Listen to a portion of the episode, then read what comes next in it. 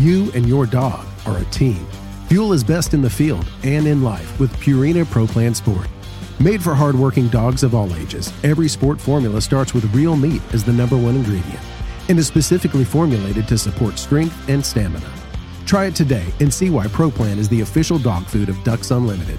Learn more at ProPlansport.com.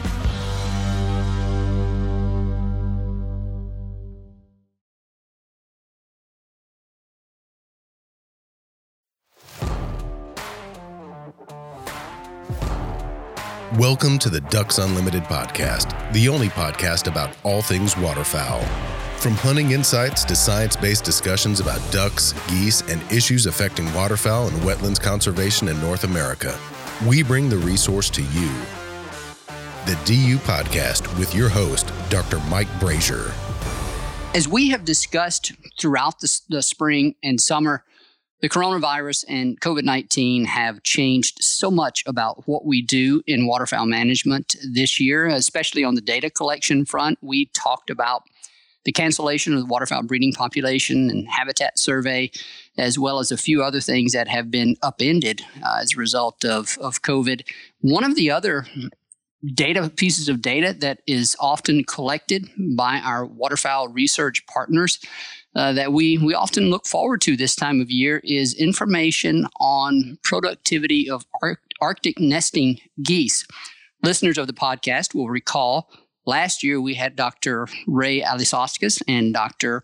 Rocky Rockwell join us, and they described some of their work over the past 30 to 50 years at some of these Arctic nesting, uh, Arctic nesting goose breeding colonies. Uh, but people weren't able to get back up there to, to continue that research this year.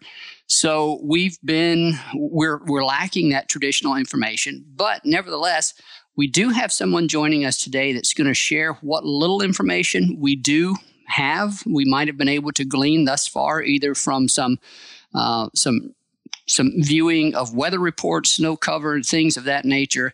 Uh, and the other thing we're going to discuss is, you know, kind of how banding efforts have changed also uh, in Canada in response to the coronavirus. And so, our guest today to help with these topics and, and a couple of others is Frank Baldwin, wildlife biologist with Environment and Climate Change Canada. Frank, welcome to the podcast. Thanks for having me, Mike. Now, Frank, to get started, let's give our listeners just a bit of background about where you are and what you do for uh, for the Canadian government. I'm uh, located in uh, Winnipeg, Manitoba, um, in the in the Prairie Pothole region, and uh, my work sort of focuses on um, a variety of, of long term programs uh, in Prairie Canada and also in uh, Arctic Canada. So, um, myself and, and, other individuals in our region, we work together with the U.S. Fish and Wildlife Service and provincial agencies in coordination of, of several programs in Canada, including the uh, the waterfowl breeding population and habitat survey, uh, the woodcock singing ground survey, um, and a variety of uh, banding programs, including duck banding, temperate nesting, Canada goose banding, and then uh, one of our, our, large programs and, and one of my main responsibilities, which is our Arctic goose banding program, which occurs at a variety of locations uh, in Nunavut. Frank, I'm glad you mentioned some of the state and provincial partners because you're you're involved in North American waterfowl management in a variety of ways, and you, you, this being a migratory resource, you of course have to interact with all other agencies, and of course that includes the U.S. government as well as the state governments. And you're an active participant in the the, the administrative flyway system. I, I, know you attend and participate regularly in the Mississippi Flyway Council uh, Game Bird Technical Section, I believe it's called. Do you also participate in the Central Flyway uh, Central Flyway Council, their technical section, or is that another one? Is that one of your counterparts? Yeah, that's one of my colleagues in uh, Saskatoon, Saskatchewan, Blake Bartzen. Uh, he's the he's a representative, the CWS rep for the for the Central Flyway, and and so we have other individuals in Canada that attend, you know, the other the other Flyway um, tech section meetings and and are sort of regularly engaged with all of our partners.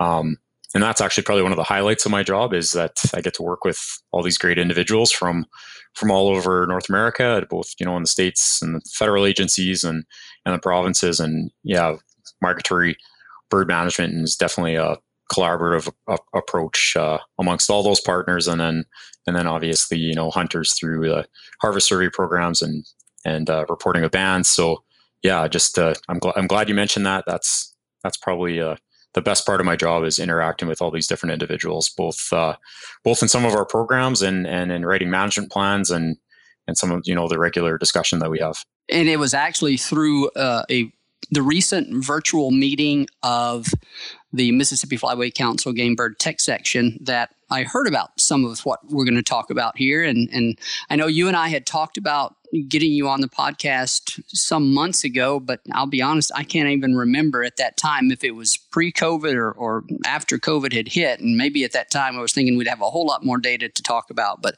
as it is, we don't have much. Uh, but uh, but nevertheless, it's another opportunity to bring what little bits of information we can glean to our listeners because we're all hungry for information about what may be coming down the flyway in terms of ducks and geese. And so let's start out, Frank, just by recapping what happened with the banding programs. You mentioned your your participation and involvement in in that, uh, and I know that was that was influenced as well by COVID restrictions. So, how did that unfold this year, and how have the banding efforts uh, how have they gone for for your agency this year? I think we started to get a sense just after the flyway meetings about you know how how the pandemic could shape up and influence some of our field programs and I, I, yeah, I don't think any of us anticipated losing some of these long-term monitoring programs, uh, you know, decades long with without any interruption. But uh, uh, this was this was the year it happened. So we um, we we do begin our planning for our Arctic goose banding program very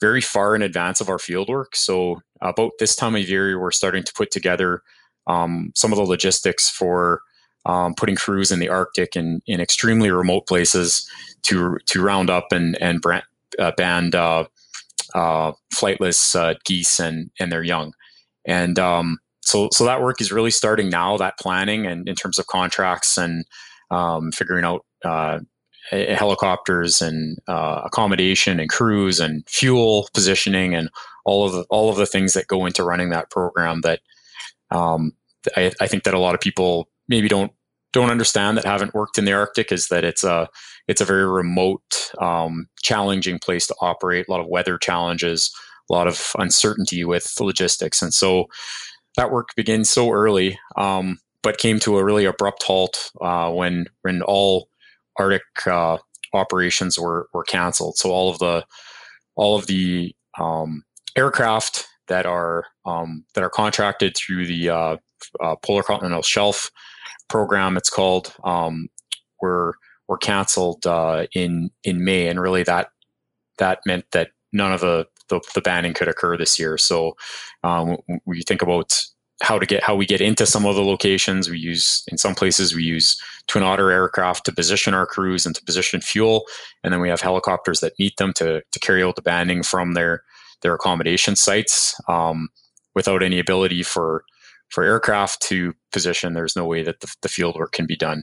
And um, I think there was a combination of things that led to the cancellation. Uh, one, of the main things being the vulnerability of, of communities in Nunavut um, to risk of uh, introduction of of uh, uh coronavirus, and um, and the reality that you can't physically distance very well in in a helicopter or in remote field camps or or other aircraft, and and so um, there was a combination of things that led to the cancellation, and so that meant we we had we didn't have any um, geese banded in the entire Arctic this year. Uh, we had a handful of birds banded in the subarctic and northern Manitoba, which was carried out by staff from the province of Manitoba because they were able to to ban subarctic uh, subarctic nesting Canada geese and also some uh, mid-continent snow geese at, at Lapérouse Bay because the crew was from Manitoba. They were remaining in Manitoba, and they had the ability to contract their own helicopters. So we're grateful for that effort, but that really represents the only um, geese banded in uh, in the in the Canadian North this year. And so that means that uh, uh, we have a gap in um, in that banding data, and we also have a gap in in understanding what productivity was like this year. And that's a really common inquiry that we get from the public and from hunters, um, because hunters know that um, in years where there's a, a, large numbers of juveniles, that translates into good hunting success. And so this year, um, we were trying to make some approximations about what uh, conditions were like or what productivity might be like based on on what the spring conditions were. Frank, I want to explore a, a, bit more of this of the banding that you weren't able to do, and then what you actually were able to, you know, kind of cobble together. You mentioned that the there no banding operations were conducted in the Arctic, and that's we're talking. We say the Arctic, we're we're talking way far up there, um, you know, beyond the borders of of Manitoba, Saskatchewan, up at the very far northern extent of um, of Canada. And but then we also have the subarctic, which does include some of the more southern areas where we find some of these um, breeding colonies. La Perouse Bay is probably the classic example. Do we know what percentage of the overall you know goose nesting population occurs in the subarctic versus the the Arctic? Most of them are in the Arctic, correct? That's correct. Yeah, for snow geese, um, we know based on some photographic inventory that about 90% of the mid-continent population of snow geese occurs in the Arctic, so north of 60. And so those southern colonies, the southern strata colonies, we call them, or at uh, in northern Ontario and northern Manitoba, represent a pretty small proportion of the mid-continent population. Um, and that and that uh, and those birds at La Perouse Bay were the were were the only snow geese in in uh, in northern Canada that were banded this year, and that was that was through a cooperative uh, effort between the province and uh, and actually uh, uh, Dr. Rockwell, um, where the where the province was banding subarctic nesting Canada geese in the same location, and had an opportunity to to at least put some bans on a on a small sample of snow geese just to to to keep Rocky's uh, long term data set continuous, and also just to provide some some limited bandings for uh, for monitoring um, uh, you know harvest rate and and survival rates. So um, that's a that's a good example of cooperation right there. Were there any other attempts made to ban um, snow geese or any, any other Arctic nesting geese uh, in Canada? I'm guessing not. There aren't very many other places where these birds could be uh, captured and banded outside the Arctic, other than what you're talking about there in, in Manitoba. Or am I wrong in that regard? No, no, that's correct. There was no, there was really no other way for crews to to um, to get into positions or to have the the the uh, aircraft at their disposal to to band. So uh, typically, in an in an average year, our Arctic banding program consists of sites on uh, Baffin Island and Southampton Island in the Eastern Arctic, and then uh, um, in the Central Arctic in the Queen Maud Gulf, where both uh, snow and Ross's geese and, and white-fronted geese and cacklers are banded, and then also there's some banding up on uh, Banks Island, which is carried out by Eric Reed and, and Yellowknife, and so all of these locations are um, extremely you know far north and extremely remote locations and uh, without uh, without any access to aircraft and with challenges of of virtually all these all of these sites personnel have to go through communities and Nunavut to then get to their field camps. Yeah, there was just no no possible way to, to ban these birds at, at that time of year. Yeah, and so this banding data, as you've kind of alluded to this already, uh, banding data gives us the ability to track annual harvest rates, annual survival rates, but it's also one of the very first key pieces of information that we use to measure productivity for a given year. The number of juveniles to adults in in the groups that are captured and banded gives us an index of that production, and and we've already kind of stated that the vast majority of the Arctic nesting geese occur in areas where we were not able to access and band birds. So uh, the only ones that we were able to represent a small fraction of the overall population. I kind, of, hesitate to do this, but what can you tell me? What can you tell us, uh, Frank, about the production out of that small population that we were able to band this year? The, the small number of birds that were banded at La Perouse Bay had um, I think they had about 20% uh, juveniles in the banded portion, which is is not is is not a bad year at all. Um, uh, but if we look at what the weather conditions were like, where the bulk of the of the mid continent population of of light geese uh, nest uh, in the in, in, the eastern Arctic, so in Southampton and, and Baffin Islands and along West Hudson Bay, um, based on the on the spring phenology information that we have, so snow cover and, and, weather data, it looks like it should be below average production coming out of that area. Um, so there's Arctic geese are Arctic nesting geese are really strongly affected by spring phenology and and um, and this year was a very late year, at least on Southampton Island and West Hudson Bay. Um, it was not quite as late on Baffin, but it was it was um, nearly as late as the complete bust in production that we had in in the in the year 2018, where there wasn't a single juvenile um, snow goose banded in, in, in the entire Canadian Arctic that year. So that was almost a record bust where there was very little production, and especially on Southampton Island, uh, the weather conditions there were very very um, very very late spring. Uh, lots of snow cover. I think about 40 centimeters of snow still on the ground in about mid June, um, which is similar to that really poor year.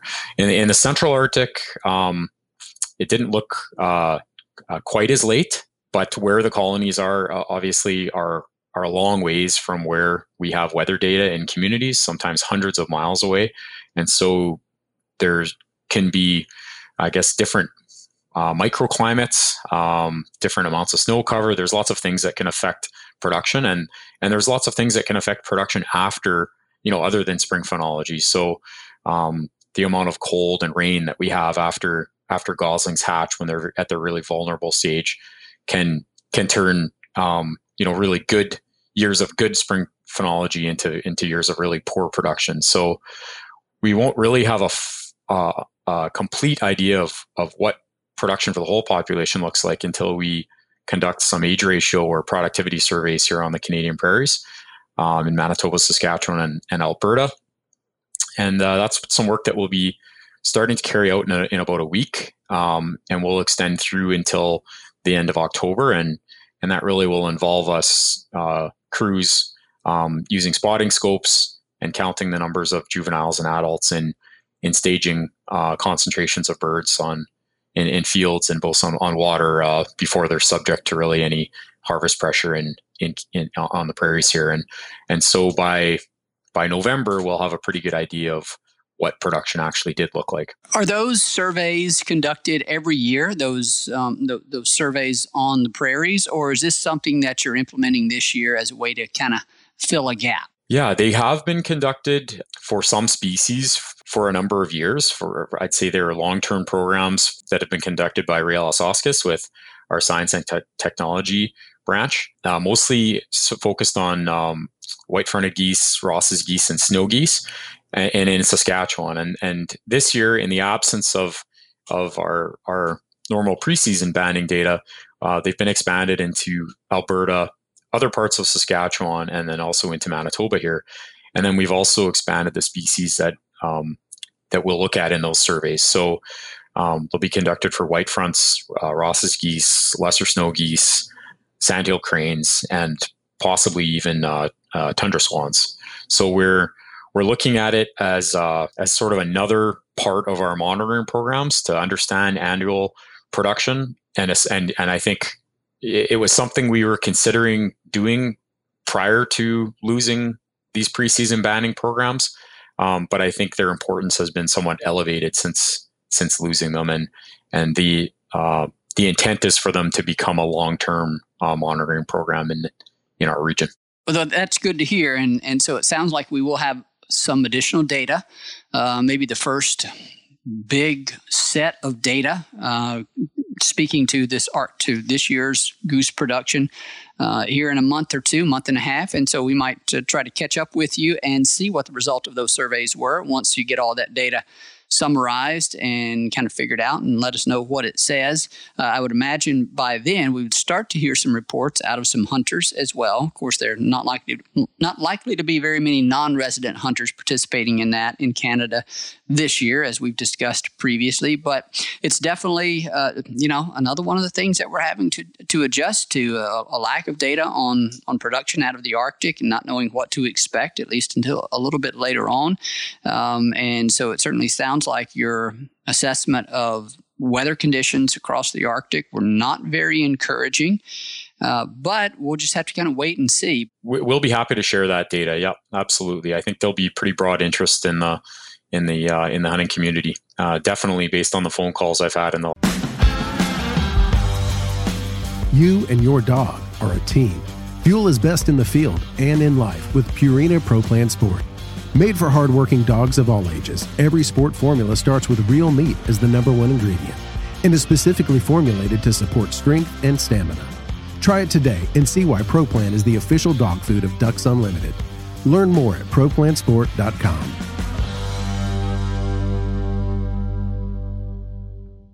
Last uh, couple weeks here.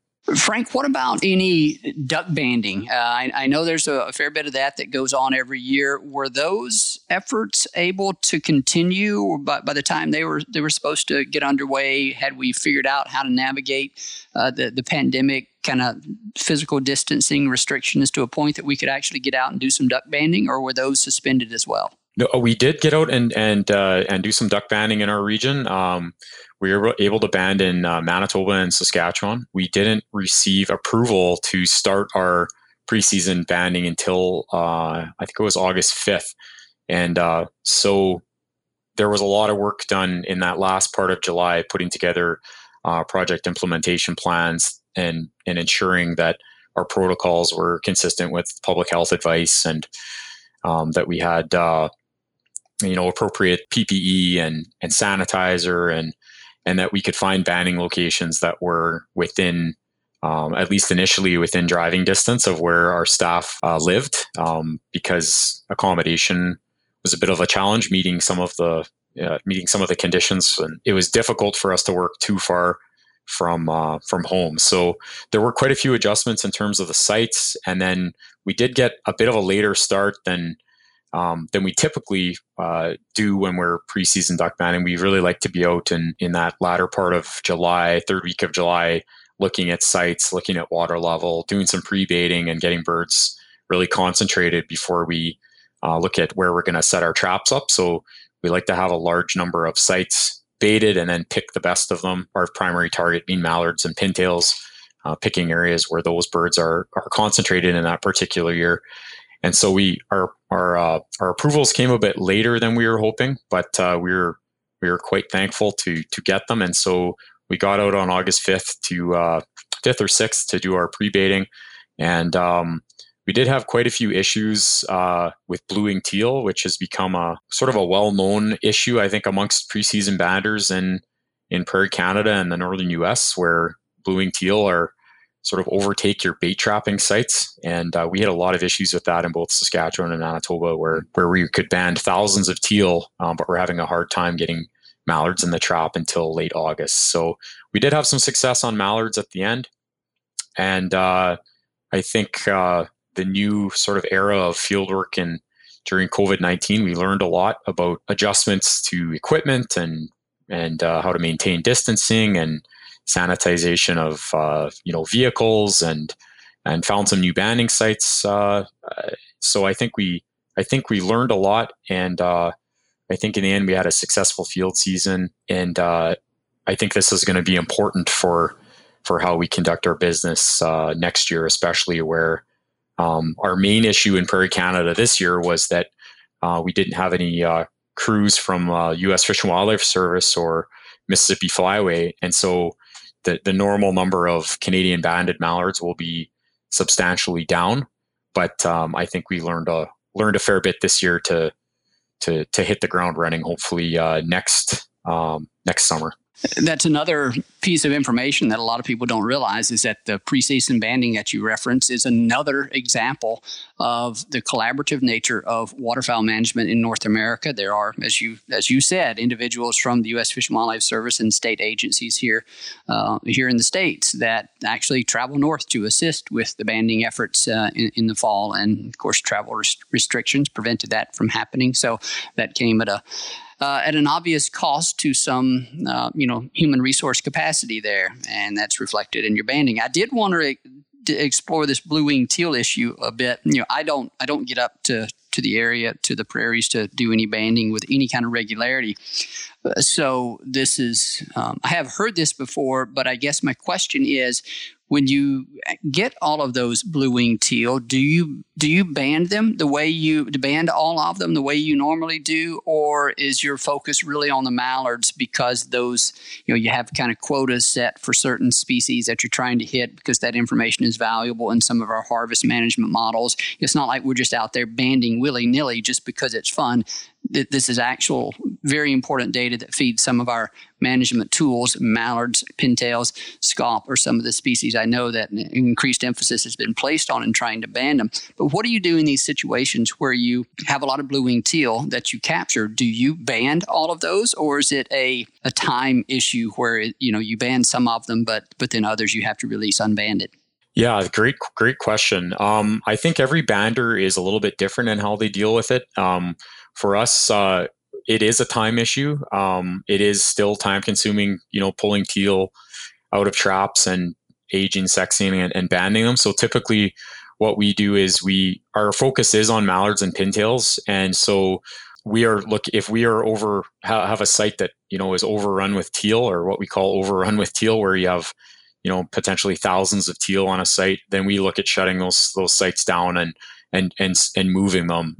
And we really we banned we we normally when we request our our quota of teal bands, we normally band out our exhaust our supply of teal of, of teal bands and and typically don't request more because we're focused on trying to find those other species and and uh, we need to spend uh, the other portion of our day scouting to find new sites with you know with those target with those target ducks. So so this year in Manitoba we we banded a thousand uh, 500 of each sex, and we moved on um, and and spent our time uh, looking for those other species. And that that can be quite frustrating because you can have a what appears to be a a very good site um, with mallards, and sometimes mallards can be uh, challenging to get into traps. And and just what we've seen and talking to to, to other individuals banding in the prairies, we find that um, teal seem to enter the trap so early in the day after you after the traps are set and maybe consume all the grain or just fill the traps to the point where nothing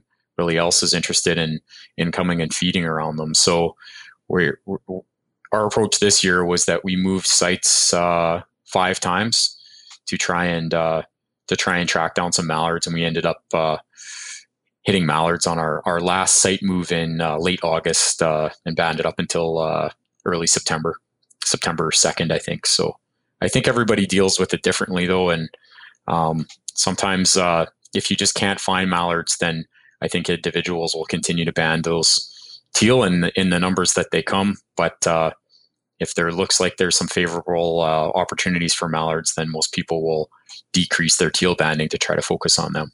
Frank, thanks for entertaining me on that little detour. Banding, how it's conducted, its importance, and all the different moving parts of that of banding operations is is always an interesting and fascinating topic, especially for anyone that has actually not seen it uh, in person. And and of course, as you say, the it, I would imagine every year is a different year in terms of what you're encountering in, encountering in one area versus the other, based on wetland conditions and production and whatever else uh, may may affect the number of birds you're able to capture and band in a given year. So it always keeps you on your toes, that's for sure. And I, and I know we'll have additional conversations about banding because it's it's an incredibly popular and fascinating topic. Let's see, Frank. I think we're going to start to wrap up now, but but first, I did want to ask you. I think I recall from an email last week where you told me that you were going to you and your son were going to get out hunting last week, and maybe it was your fun your your son's first hunt. Do I have that right? And if so, how did it go? He's only five, so uh, he's been on a few hunts before, but uh, it was his first hunt with his new chest waders. So so actually, uh, oh, okay. picked him up some chest waders earlier in the year, and he was pretty excited to get out with them and his and his little toy gun. And we went uh, and actually shot some blue wing teal. So uh, uh teal migrate uh, from the prairies relatively early. In fact, a lot of the banded birds uh, from earlier in the summer have been have been getting shot in special teal seasons in in Wisconsin and and Michigan and elsewhere in the Mississippi Flyway. So they're on their way out, especially with the big wind we had last week. So we were able to get out and, and shoot some teal before they all left. Very good. It's always exciting to get your get your youngster out in the field to experience those types of things. So glad you were able to do that before the frigid wind. Uh, sounds like blew some of those teal out. Of course, the people down here where I live are going to be happy to hear about those teal being on the move. And I know we have a couple of other conversations this week this week planned uh, around that very topic. So uh, it's getting to be that time. Frank, any other any other comments? I mean, I'm, I'm, that you want to leave our guest with? At this time, the border is still closed. We're recording this in early September. I don't know that an, extension has been announced yet, but I think everyone fully expects the, the extensions to continue to roll on out. So, not nothing really new to update in that regard. But anything else that you would be worth sharing with with our listeners with regard to either goose production, duck production uh, out of your out of your region? Uh, no, just on the border closure. I think I, I haven't heard of an extension. Uh, the current closure for non-essential travel, I think, is until September 21st, and I haven't heard of an extension, but I think everybody is expecting there to be an, an extension.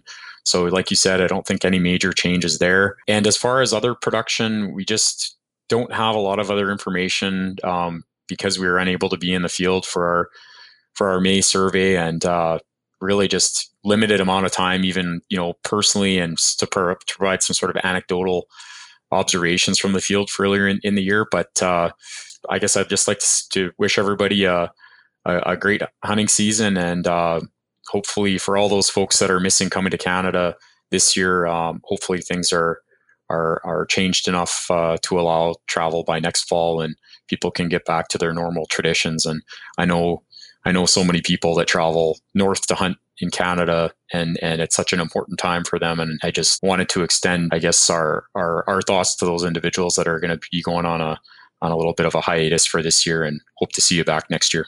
Yeah, absolutely. Thanks for that, Frank. It is. It it, it upends a lot of people's plans and is dealt a crushing blow to some people that had been planning uh, for these types of trips for, for a long time. And, you know, I know we had, I had discussed potentially going to Canada earlier in the year with some of my friends, but as things wore on, we realized that wasn't going to happen. So we kind of fall into that category of those who are missing out on one of our usual experiences that we always look, look forward to so much. So we're going to have to find other things to do with our time, but we will, and, and we'll be back. The border will be open again once we get all this figured out, and we'll all be happy to, to revisit the uh, the beautiful lands and, and bounty that, that Canada can provide this time of year. So, um, all right, well, let's see. In summary, in terms of the snow goose production, I believe what we're thinking right now, we're expecting out of the Arctic lower than average production. Um, that's that's probably not what hunters are wanting to hear. We've had several tough years, uh, I think, but maybe uh, maybe those those previous years have kind of prepared you for for what we might see again this year, and then perhaps out of the subarctic, uh, farther to the east, um, around Hudson Bay, maybe we might get average production out of that. But uh, we will be able to speak speak to some of those issues in perhaps a bit more detail here later on as we get some more data out of the prairie. So, Frank, thank you so much for bringing this information to us, what we are able to bring and, and talk about. It's always fun. Every little piece of, of information helps. So, thanks again for your time, Frank, and look forward to you joining us, joining us again here on the podcast. All right. Thanks a lot for having me. A special thanks to our guest on today's show, Frank Baldwin with Environment and Climate Change Canada. We appreciate the insights that he was able to give us on goose production out of the Arctic and subarctic, as well as some of the banding stories from this year, as well as other experiences in that regard. It's always fun hearing about these um, these waterfowl management efforts and the people that are that are responsible for them. As always, we thank our producer, Clay Baird, who does a great job with the podcast. And of course, to you, the listener, we thank you for your time. We thank you for joining us here on the podcast. And we thank you for your support, passion, and commitment to wetlands and waterfowl conservation.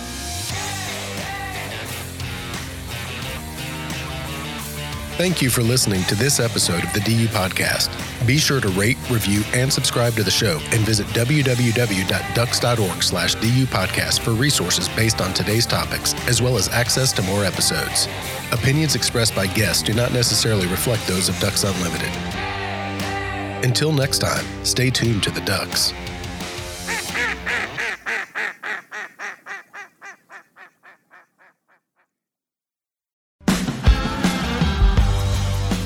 You and your dog are a team. Fuel is best in the field and in life with Purina Pro Plan Sport. Made for hardworking dogs of all ages, every sport formula starts with real meat as the number one ingredient and is specifically formulated to support strength and stamina. Try it today and see why Pro Plan is the official dog food of Ducks Unlimited. Learn more at ProPlansport.com.